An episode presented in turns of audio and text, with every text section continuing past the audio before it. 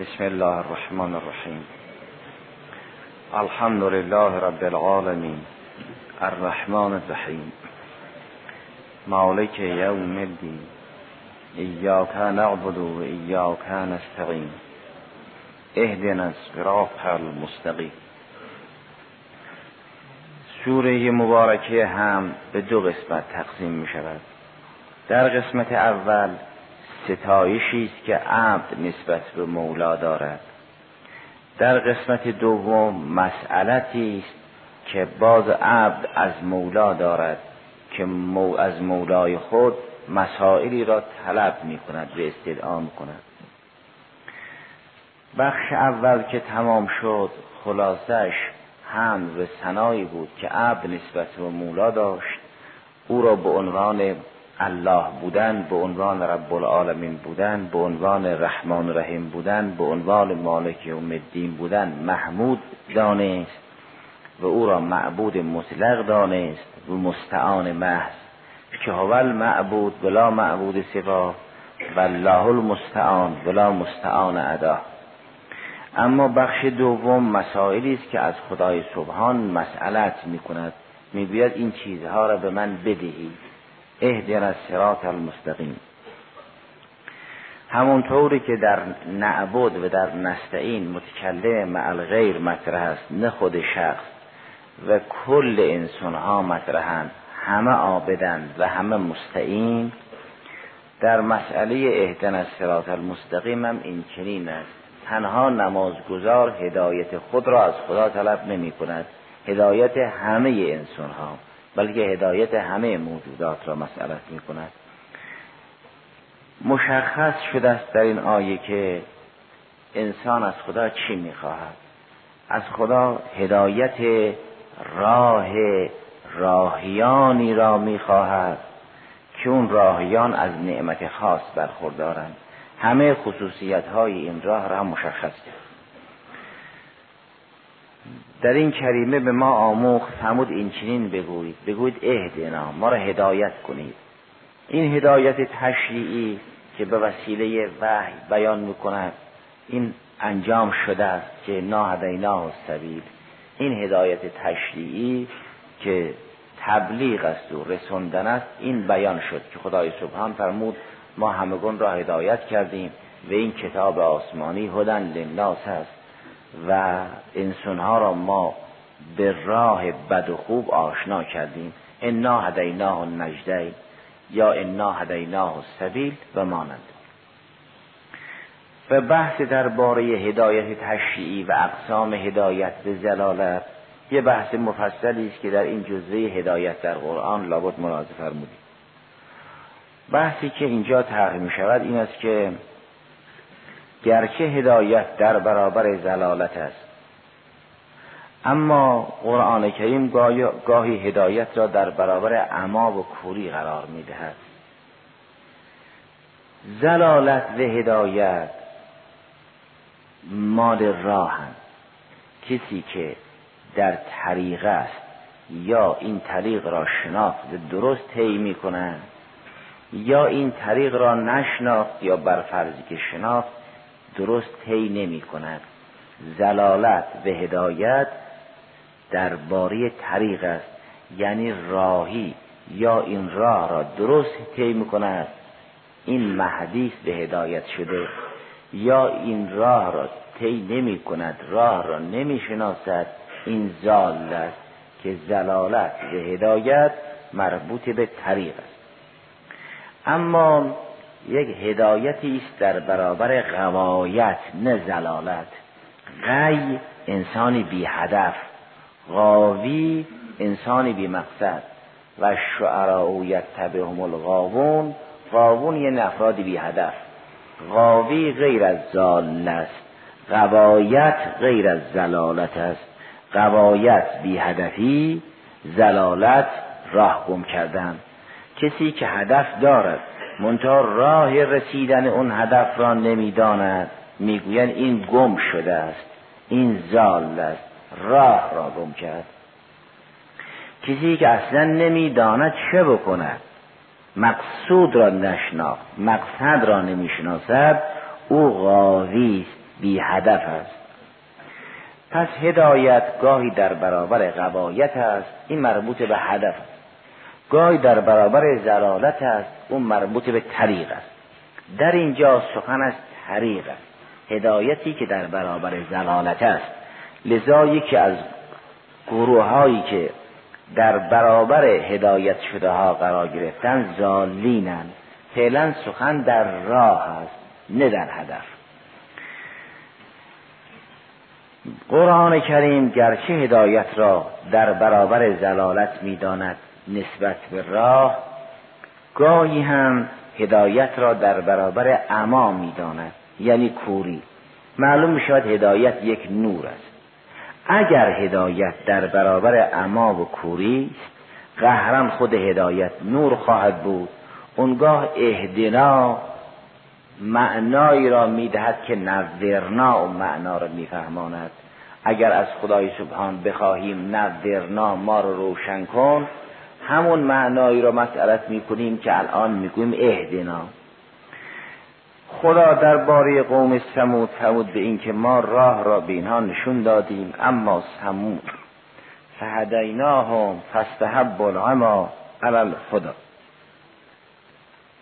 آیه هفته سوره فصلت. فرمود و اما سمودو فهدیناهم. فاستحب العما علی الخدا. ما قوم سمود را راهنمایی کردیم ولی اونها کوری را بر هدایت ترجیح دادند. معلوم می شود اگر کسی راه را طی نکرد این کور است. این کوری را هم قرآن کریم به دل نسبت می‌دهد.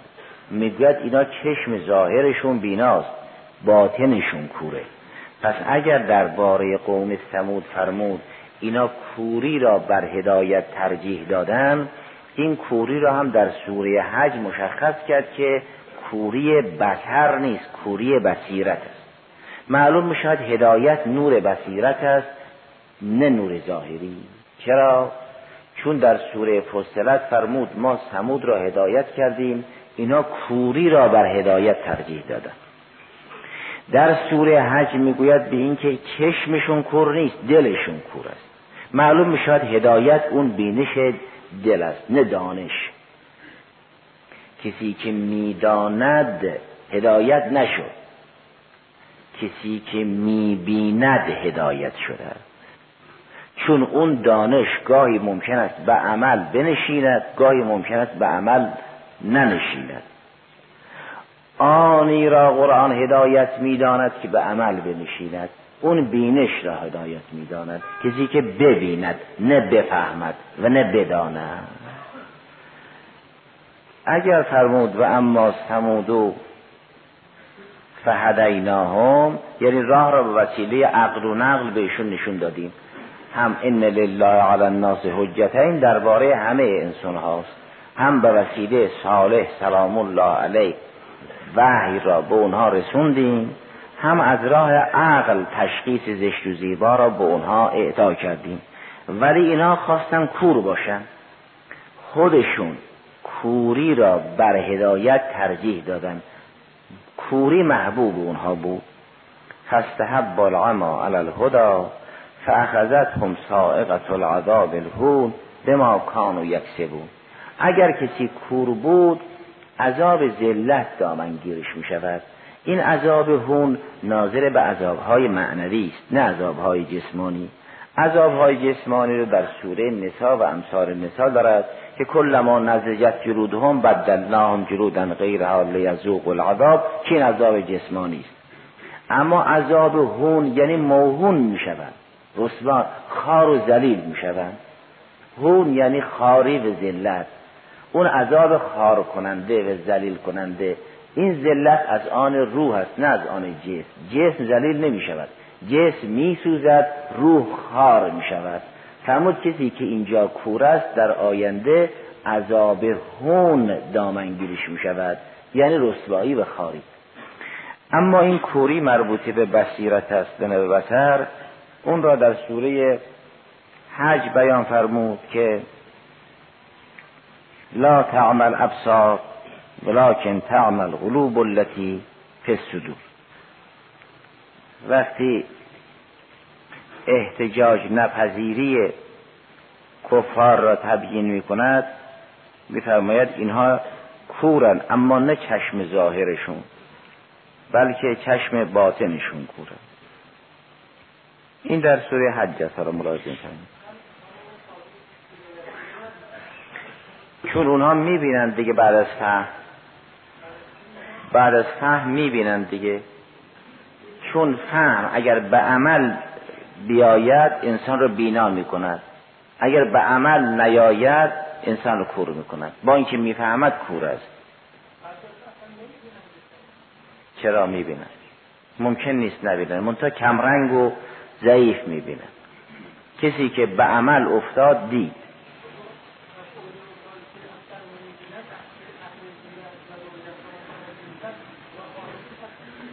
اونا یقینا می‌بینن. منتها گاهی از دور می‌بینن گاهی از نزدیک. گاهی کعنس گاهی انس. انسانی که آزمایش شد و لذت گناه را ترک کرده است و سختی اطاعت را تحمل کرده است این دید. نه حقیقتا دید. یعنی حساب کرد و می‌بیند که این پایانش جهنم است. این رو می‌بیند.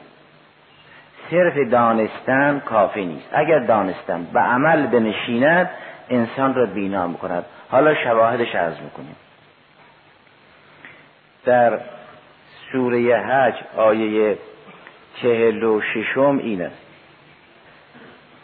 افلم یسیرو فی الارض فتکون لهم قلوب یعقلون بها او آذان یسمعون بها. فانها لا تعمل ابصار ولكن تعمل قلوب التي في الصدور. اینها که به راه نیفتادن نه به خاطر اینکه چشمشون نمی‌بیند بلکه دلشون نمی‌بیند. سمود کور باطن بودن نه کور ظاهر. معلوم می شود هدایت نور باطن است و زلالت کوری باطن. و اگر خدای سبحان در سوره بقره جریان گناه کتمان کننده شهادت را به دل نسبت می‌دهد. می‌گوید اگر شاهدی در محکمه عدل حضور پیدا نکرد و شهادت را کتمان کرد قلب او معصیت می‌کند. معلوم می‌شود که قلب اگر بینا باشد اطاعت می‌کند و اگر نابینا باشد معصیت می‌کند. فرمود به من یک تومها فانه آسمون قلبه. کسی که شهادت حق را در محکمه عدل کتمان می کند قلبش معصیت می کند معلوم شد قلب گناه می کند دست و پا و اعضا و جواره ابزارند. قلبی که بینا نباشد گناه می کند قلبی که بینا باشد اطاعت می کند و انسان به وسیله این مسئلت کردن اهدن از سرات المستقیم از خدای سبحان بینش می طلبد یعنی خدا یا دل را نورانی کن. وگرنه اون هدایت عامه به معنای اینکه خدای سبحان به وسیله وحی احکام را برساند که به همه رسون به کفار و مشرکین هم رسون چون هدن لناس است. اون را که انسان از خدا طلب نمی کند چون اون را دریافت کرد. این را دریافت کرد فهمید ایمان آورد قرآن را قبول کرد شروع به نماز کرد. اون را بس نمی‌خواهد که خدای احکام را برای من بگو چون اون را یافت. اگر احکام به اون نمی رسید که ایمان نمی آورد و قرآن را قبول نداشت وارد نماز نمی شد کسی که به اینجا رسیده است پس احکام به او رسیده است. تبلیغ الهی به او رسیده است او هم فهمید و قبول کرد. از خدای سبحان می‌خواهد به اینکه اون چه که به انسان نور می‌دهد بینش می‌دهد و نه دانش او را به ما بده. چون دانشش که دادی. دانش را دادی. ما فهمیدیم که دینی هست و اطاعت می‌کنیم و به راه افتادیم. اما نوری بده که این راه را ترک نکنیم و دو طرفش هم ببینیم. این نور خاصیتش این است که هم راه را روشن می هم پرتگاه را نشون میده. طوری روشنمون کن که هم خود راه را ببینیم هم پرتگاه را ببینیم. بله دیگه بله ما اون بینشی نداریم دانش داریم علمو داریم فهمیدیم اما نمی‌بینیم. چی جور می‌شود که انسان؟ بله؟ هر مرتبه ای که دارد نسبت به او بیناست. هر مرتبه ای که ندارد نسبت به او نابیناست. ممکن است این شخص جزء اوهدی از اولیای اله باشد. خیلی از این راه هم طی کرده باشد. خیلی از چیزها را دیده باشد اما خیلی از چیزها را هم نمی بیند می‌گوید ارنی انظر الیک یا نور قلوبنا که ما تو را ببینیم یا اسماء حسنای تو را ببینیم. هر کسی به هر اندازه که رسیده است هم ثبات و دوام اون اندازه که رسیده است مسئلت می کند هم اعطای مراحلی را که طی نکرده است درخواست می کند ما هم همینطوری. ماها با اون اندازه که به ما رسیده است ادامه به تثبیت اون مراحل را مسئلت می‌کنیم و اعطای بدوی مراحل آینده را هم مسئلت می‌کنیم. می‌گویم اون چرا که دادی حفظ بکن و از ما نگیر.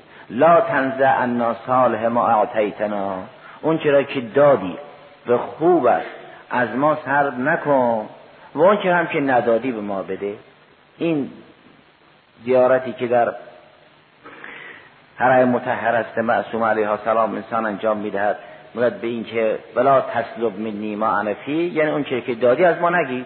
این ولایت را این ایمان را این مرحله که دادی این را از ما نگیر. این همون درخواست تثبیت موجودیت و اعطای اون چی که تا کنون ندادی.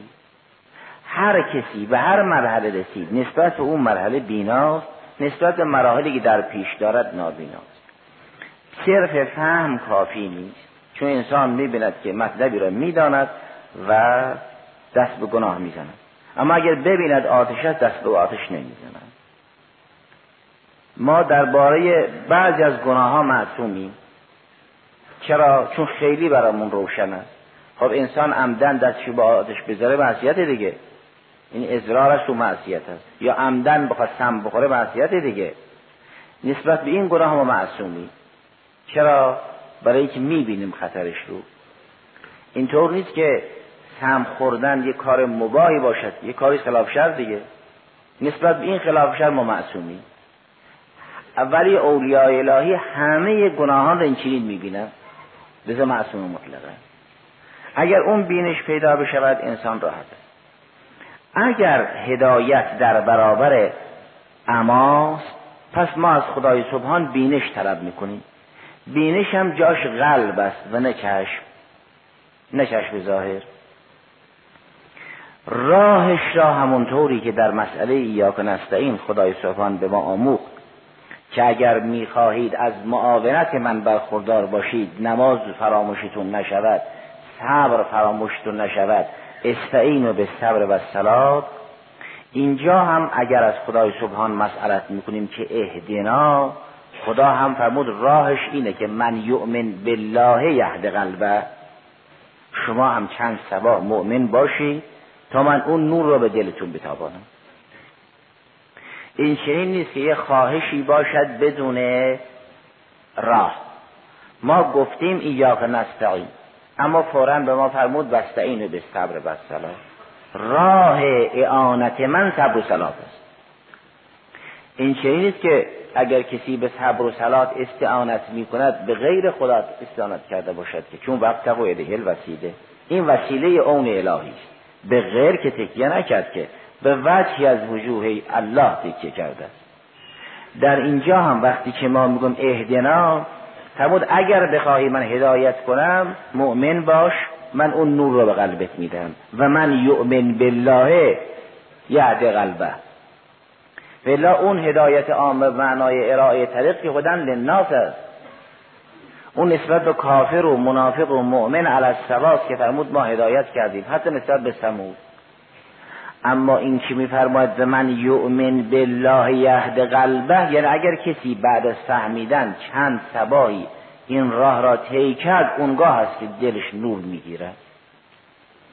و دل نورانی از گناه منزجر است. مثل که انسان از آتش سم منزجر است. مگر نان است که خوردن این لجنهای تو جدولها حرام از شرعا؟ این عقلا و شرعا حرام است. ما نسبت به این گناه ها معصومیم. چرا؟ چون این یه امری نیست که تب رغبت بکند. انسان وقتی بد بودن این لجن را مییابد از اون منزجر است. باطن گناه همینه. این که قرآن کریم از غذای جهنم یا یاد می‌کند میگه فرماد این که لیس لهم تعامل لهم تعامل الا بین غسلین غسلین همون شرکه دیگه. این تعامل اسیم لا یأکله الا الخاطئون. غسلین شرکه. اونگاه بهش میگن که هل توزون الا ما کنتم تعملون. نه به ما کنتم تعملون. یعنی همون کاری بود چی در دنیا می‌کردی دیگه؟ این همون چیز دیگه نیست نه اصولا ارائه طریق که شده است. اونها هم افراد نورانی هم اونها هم افراد نورانی هم اونها افراد بینش هم ما از خدای سبحان مسئلت بکنیم راه پویندگان بینا را به ما بده که می‌بینند و می‌روند. نه دانندگان که گاهی می‌روند گاهی میستند اون که می‌بیند می‌رود. منظور آن است که اگر ما نسبت به این گناهان این چنین بینش می داشتیم که این قسطینه است خب معصوم بودیم دیگه.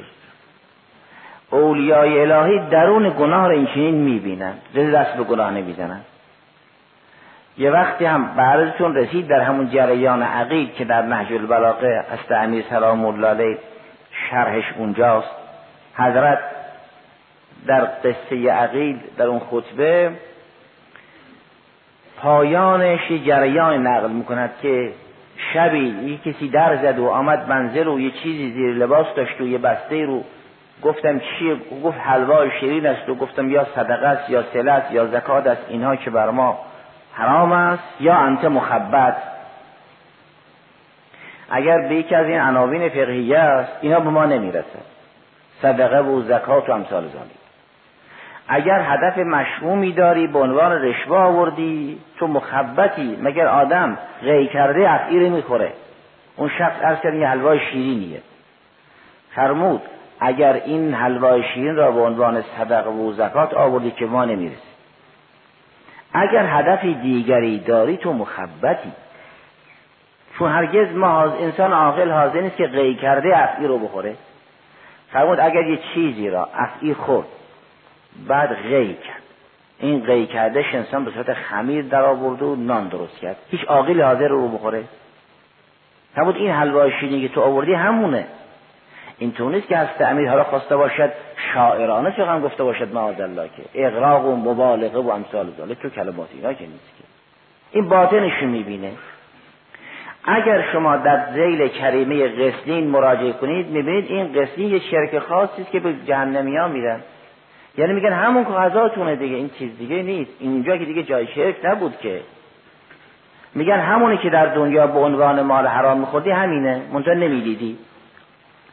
و نمی‌دیدی که چی داری چی می‌خوری؟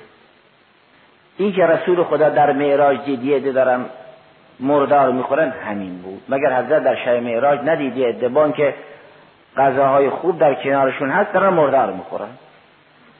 سوال کرد اینه چیه؟ فرمود اینا کسانی هستن که با امکان استفاده از غذای حلال دست به غذای حرام و مال حرام می‌زنن باطن حرام همونه. خدا هم فرمود اگر مؤمن باشید ما اون نور را به شما میدیم. به من یؤمن بالله یهد قلبه. قلبش هدایت می‌کنیم. قلبش هدایت می‌کنیم یعنی یبصر قلبه. ینذر قلبه. میشونیم این که شده ینذر قلبه در قیامت نورهم یسعا بین ایدیهم به ایمانه. اون که داشت فستحب العما علی الهدا یوم القیامه قسلین می‌خوره. چطور در یوم القیامه یه عده نورهم یسعا بین ایدیهم به ایمانهم؟ یک اتومبیل اول جوش روشن می‌کند بعد می‌رود تمام اطرافش هم روشن می‌کنن این مؤمن وقتی که حرکت می‌کند تمام اون منطقه جلوش روشن می‌شود. این کدوم مؤمن است؟ همون مؤمنی که در دنیا نورانی بود دیگه. همون و جعلناه نورا یمشی به الناس و جعلنا له نورا یمشی به الناس این در دنیا هم که بود یه آدم نورانی بود با نور در بین مردم حرکت می‌کرد. این نسبت به کدوم مؤمن میفرماد؟ این که فرمود و جعلنا له نورا یمشی بهی فی الناس یعنی علوم حصولیه به آموختیم. چیز به فهموندیم. این فهم علوم حصولیه که دیگران هم دارن که این که فرمود ما به بعضی نور میدیم وقتی تو خیابون راه میرن نورانیم دیدن او مردم را به یاد قیامت میاندازد این انسان نورانی فرمود او با نور در بین مردم زندگی می‌کرد مشش نورانی بود. و جعلنا له نورا که یمشی بهی فنداس با اون نور در بین مردم زندگی می‌کرد. هم می‌دید هم مردم رو بینش می‌داد. فهم یه مرحله ضعیفه از نور خواهد بود. انسان در این کریمه از خدای سبحان یه همچه نور رو مسئلت می‌کنن که ببیند. دیدن دیگه راحت است. و این راه راه نوره. گرچه در قرآن کریم این راه را به راهیان نسبت داد. همون سرات الذین انعمت علیهم. ولی راه مال راهی نیست تنها. گاهی این راه را به راهیان و پویندگان راه نسبت میدن مثل اون که در سوره محل بحث یعنی سوره فاتحه کتاب آمده. گاه این راه را به سازنده راه و به پایان راه نسبت بدن که این سرات الله هست. میگن سرات نور. این در سوره ابراهیم به الله نسبت داد. آیه اول سوره نور بعد بسم الله سوره ابراهیم. بعد بسم الله این است که الف لام را کتاب انزل الله الیک لتخرج الناس من الظلمات الى النور. مردم نورانی کنی؟ به اذن ربهم الى صراط العزیز الحمید. این صراط همونطوری که به پویندگان این راه نسبت داده شد در آیه در همین سوره فاتحه کتاب که محل بحث است سرات الذین انعمت علیهم که می آید. همین سرات به هدفش که خداست و سازنده این راه که همون خداست نسبت داده شد. الی سرات العزیز الحمید. معلوم می شود هدف اصلی رسالت اینه که مردم رو نورانی کند. انسان که نورانی شد البته قیام به قسط و عدلم دارد. همونطور که در بعضی از بحث های قبل گذشت که اصل عبادت هدف وسطا وسطی است نه هدف نهایی. در سوره حدید اگر فرمود انا لقد ارسلنا رسولنا بالبینات و انزلنا معهم الکتاب والمیزان لیقوم الناس بالقسط. معلوم میشه هدف نهایی نیست. هدف نهایی نیست که مردم به قسط و عدل عمل بکنن. این هدف متوسطی است. هدف نهایی نورانی شدنه. اگر کسی نورانی شد یقینا قسط و عدل هم انجام می‌دهد. دیگران را هم به قسط و عدل وادار می‌کنند لتخرج الناس من از ظلمات الان ما این کتاب رو فرستادیم که مردم نور بدی نور اونه که بالاخره دو طرف پرتگار هم نشون بده. اصل جاده هم نشون بده. الیمین و شمال و مزله و الوسطاهی الجاده همه رو نشون بده. اینطور نیست که فقط جاده رو نشون بده یمین و شمال نشون نده که. الیمین و شمال و مزله اون هم نشون بده و الوسطاهی الجاده اون هم نشون بده. این میشه نور. انسان نورانی به آسانی راه را طی می‌کند. برای او سخت نیست. و بعد از عبادت هم شکر می‌کند که الحمدلله به مقصد رسیده ایم. این ممنون است که این راه را طی کرده است. طلبکار نیست. همه اشیا سر جاشون هستن چشمم هست. منتها نمی بیند که کجا راه هست به کجا چاه. وقتی که برق زد، کلید برق زده شد اینطور نیست که به وسیله کلید برق راه ساخته بشه و چاه کنده بشه که. به وسیله کلید برق معلوم میشه کجا راه هست کجا چاه. این جهانی که انسان در پیش دارد راهی دارد به چاهی دارد. این وحی کلید بر رو زدن است عقل را مستنی رو, رو آگاه کردن است. انسان به وسیله این وحی می‌بیند کجا راه کجا چاه. و این بدون عمل میسر نیست. این بدون عمل میسر نیست. این که گفتم از خدا هدایت مسئلت کنید که شما را راهنمایی کند یعنی اون هدایتی که به معنای مطابق با و من یؤمن بالله یهد قلبه خواهد بود. البته خدای سبحان فرمود من هدایت می‌کنم اما کسی که بالاخره در کوی ما جهاد بکند. و فرمود اگر کسی جهاد کرد در کوی ما به نفع خودش است نه به نفع ما. سوره انکبود اول سوره و آخر سوره ناظر به این مطلب است. آیه ششم سوره انکبود این است. و من جاهده انما یجاهد نفسه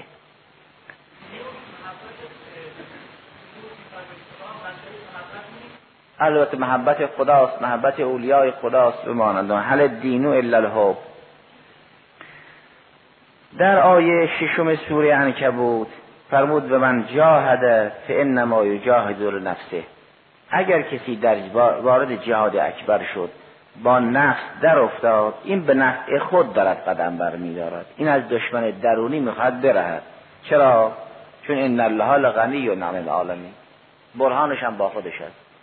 پس ممکن نیست خدا نیازمند به جهاد کسی باشد که انسان با نفس به مبارزه برخیزد که مثلا خدا از این مبارزه طرفه ببندد. این چنین نیست. در اوائل سوره انکبوت که ما را دعوت به مبارزه با نفس کرده است در پایان به ما وعده داد. در پایان همین سوره فرمود والذین جاهدوا فینا لنهدینهم سبلنا. کسی که در راه ما جهاد می‌کند ما راهامون رو بهش نشون میدیم. خب چیزی نشون میدیم؟ در اون قصه آیه شش فرمود به این که اگر کسی جهاد می‌کند برای خودش جهاد می‌کند چه ان الله لغنی عن العالمین. این برهانش هم در کنار اوست. اون مدعا و این هم دلیل. من جاهد فی من جاهد فی نما جاهد نفسه چرا؟ تو ان الله لغنی عن العالمین. اگر خدا از همه عوالم بی نیاز است پس هر کی جهاد می‌کند برای خود جهاد می‌کند نه برای خدا. در پایان سوره که فرمود اگر کسی در راه ما جهاد کرد ما راهامون رو به اون نشون بدیم چجور نشون میدیم؟ چون و ان الله لمع المحسنین. ما با او هستیم مثلا ما که صاحب راهیم لحظه به لحظه با اوی هستیم. میگی این کارو بکن این کارو نکن اینو ببین اونو نبین این حرف بزن اون حرف نزن. خیلی از موارد است که انسان درش می‌خواد یه حرفی بزنه بعد بالاخره می‌بینه مثل اینکه یک عاملی از درون او نمیگذره اون حرف بزنه. بعدها میاد خدایا تو را شد که من این حرف نگفتم. خیلی از جاها رو می‌خواد بره نمیره. بعد معلوم میشه که نرفتن خوب بود و مانند آن او رو هم در همون سوره بقره فرمود به این که و ما یزل بهی الا الفاسقین. یه هدایت بدوی که نسبت به همگان انجام شده از هدن للناس. این هدایت ابتدایی نسبت به مؤمن و کافر و منافق الستوا انجام شده است. هدایت ابتدایی مقابل ندارد. یعنی خدای سبحان حادی باشد و مزل به هدایت ابتدایی به ازلال ابتدایی این چنین نیست که بدون کسی را گمراه بکند ازلال از اوصاف قهریه خدای سبحان است به عنوان مجازات نه به عنوان احسان. اما هدایت که از اوصاف جمالی خداست دو قسم است. یه هدایت ابتدایی است که همگان را راهنمایی می‌کند یه هدایت پاداشی است که اگر کسی این راه را طی کرده است خدای سبحان به او پاداش می‌دهد هدایت می‌کند به معنای ایصال مطلوب و توفیق به نورانیت که محل بحث است. لذا فرمود به یهدی الیه من انابه. یعنی کسی که ایمان آورد و اهل توبه و انابه و رجوع و بازگشت بود اون هدایت پاداشی نصیبش می شود اینا را ارز کردیم در اون جزء هدایت در قرآن مبسوطا بحث شده که هدایت چند قسم است؟ زلالت چند قسم است؟ هدایت ابتدایی به پاداشی داریم. و زلالت فقط کیفری است. بفرمود و ما یذل به الا الفاسقین بحثش اینجا. اما اون چی که الان عرض می شود این است که در پایان سوره انکبوت فرمود اگر کسی در راه ما جهاد کرد ما راهامون رو بهش نشون میدیم. معلوم شد یه مقدار از راه ها رو می‌داند و با تلاش و کوشش این راه ها را طی کرده است. بقیه را می‌خواهد با لطف الهی بپیماید. خب چگونه خدا او رو هدایت می‌کند؟ فرمود اصلا ما با او هستیم. و ان الله لمع المحسنین. مگر نان است که او یک مقدار راه را طی کرده است جز محسنینه اگر ما با او هستیم لحظه به لحظه روشنش می‌کنیم بیدارش می‌کنیم. قلبش نگه میداریم زبانش نگه میداریم.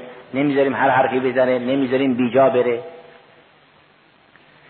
در آیه ششم همین سوره انکبو فرمود هر کس جهاد کرد برای خودش جهاد کرد چون خدا از همه بینیاز این هم دلیل او. اما در پایان فرمود اگر کسی در راه ما جهاد کرد ما هدایتش می‌کنیم. چی هدایتش می‌کنیم؟ چون خدا با محسنین است. چون این و ان الله مع المحسنین. این معیت یه معیت خاصه است نه معیت قیومیه مطلقه. اون معیت قیومیه مطلقه را در سوره حدیث همون خدا با همه خدا معکم اینما کنتم. هر جا برید خدا با شما. یه معیت قیومیه است که معیت فراگیر و مطلقه در برابرش هم یه هدایت مطلقه است. اون هدایت مطلقه چیزی را از اشراف خود بیرون نبرده. لذا فرمود ربنا الذی اعطا کل خلق و ثم هدا این در سوره تاها فرمود. فرمود خدای سبحان همه موجودات را به کمالاتشون راهنمایی کرده هدایتی این چنین یعنی هدایت فراگیر و مطلق معیتی اون چنان در بردارد که بود هو معکم اینما اما این هدایت خاصه که محل بحث است یه معیت خاصه میطلبد. لذا فرمود ما با محسنینیم. ان الله لمع المحسنین. یا ان الله مع الذین اتقوا والذین هم محسنون. این معیت معیت خاصه است. این که گاهی می‌بینید انسان خیلی هم علاقمند است که یک راهی را طی کند. بعد می‌بیند که هیچ وسیله فراهم نشده است اون راه را طی کند. اونگاه می‌فهمد که چقدر خدا نسبت به او احسان کرده است. که این راه را طی نکرده زیرا اگه این راه را طی می‌کرد پایانش سقوط و علاکت بود. این معلوم شد کسی دستش گرفته. فرمود والذین جاهدوا فینا لنهدینهم سبلنا. چرا؟ چون به ان الله لمع المحسنین. این معیت خاص است. این معیت با همه اون معیتی که با هر انسانی هست که در سوره حدیث همود و معکم اینما کنتم والله به ما تعملون بسیر این یه هشدار عام نیست. اختصاصی به مؤمن و غیر مؤمن ندارد. آیه چهارم سوره حدید این است بابا معکم اینما کنتم. هر جا باشید خدا با شماست این معیت قیومی است. بد کردید با شماست. خوب کردید با شماست. خدا با افراد تبهکارم هست. منتها در کمیل اینهاست که کی اینها بد می‌کنن که همونجا اینا رو بگیره. این ربک به مرسا این چنین نیست که خدا با تبهکار نباشد که. اگر نباشد که در کمین او نیست پس با او هست و او رو همونجا می‌گیره. پس خدا یک معیت قیومیه دارد چه با همه در برابر اون هدایت عامه.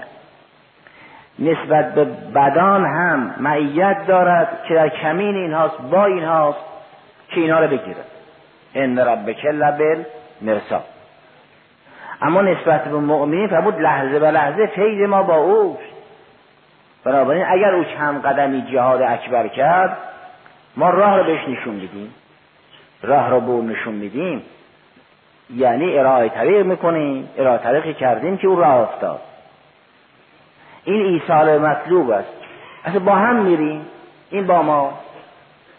با هم یعنی در مقام فعل چون اینا مقام فعل حق است.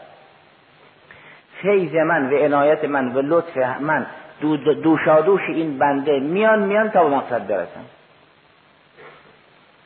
چطور یه عده همسایه بدی دارند یا قرین بدی دارند به نام شیطان؟ و من یعشو عن ذکر رحمان نقیز له شیطانا فهو له قرین. مگر این نیست؟ اگر کسی خود را به تعاشی بزند اعشامنش باشد خود را به کوری بزند. من یعشو یعنی خودش کوری به کوری بزند. ما که رو بینا کردیم. اما خودش به کوری زد. و من یعشو عن ذکر رحمان اعشا شد کور شد. بعد از یک مدتی که ما مهلت دادیم به توبه نکرد یک همسفر بدی برای او مقرر می‌کنیم. همیشه با او هست.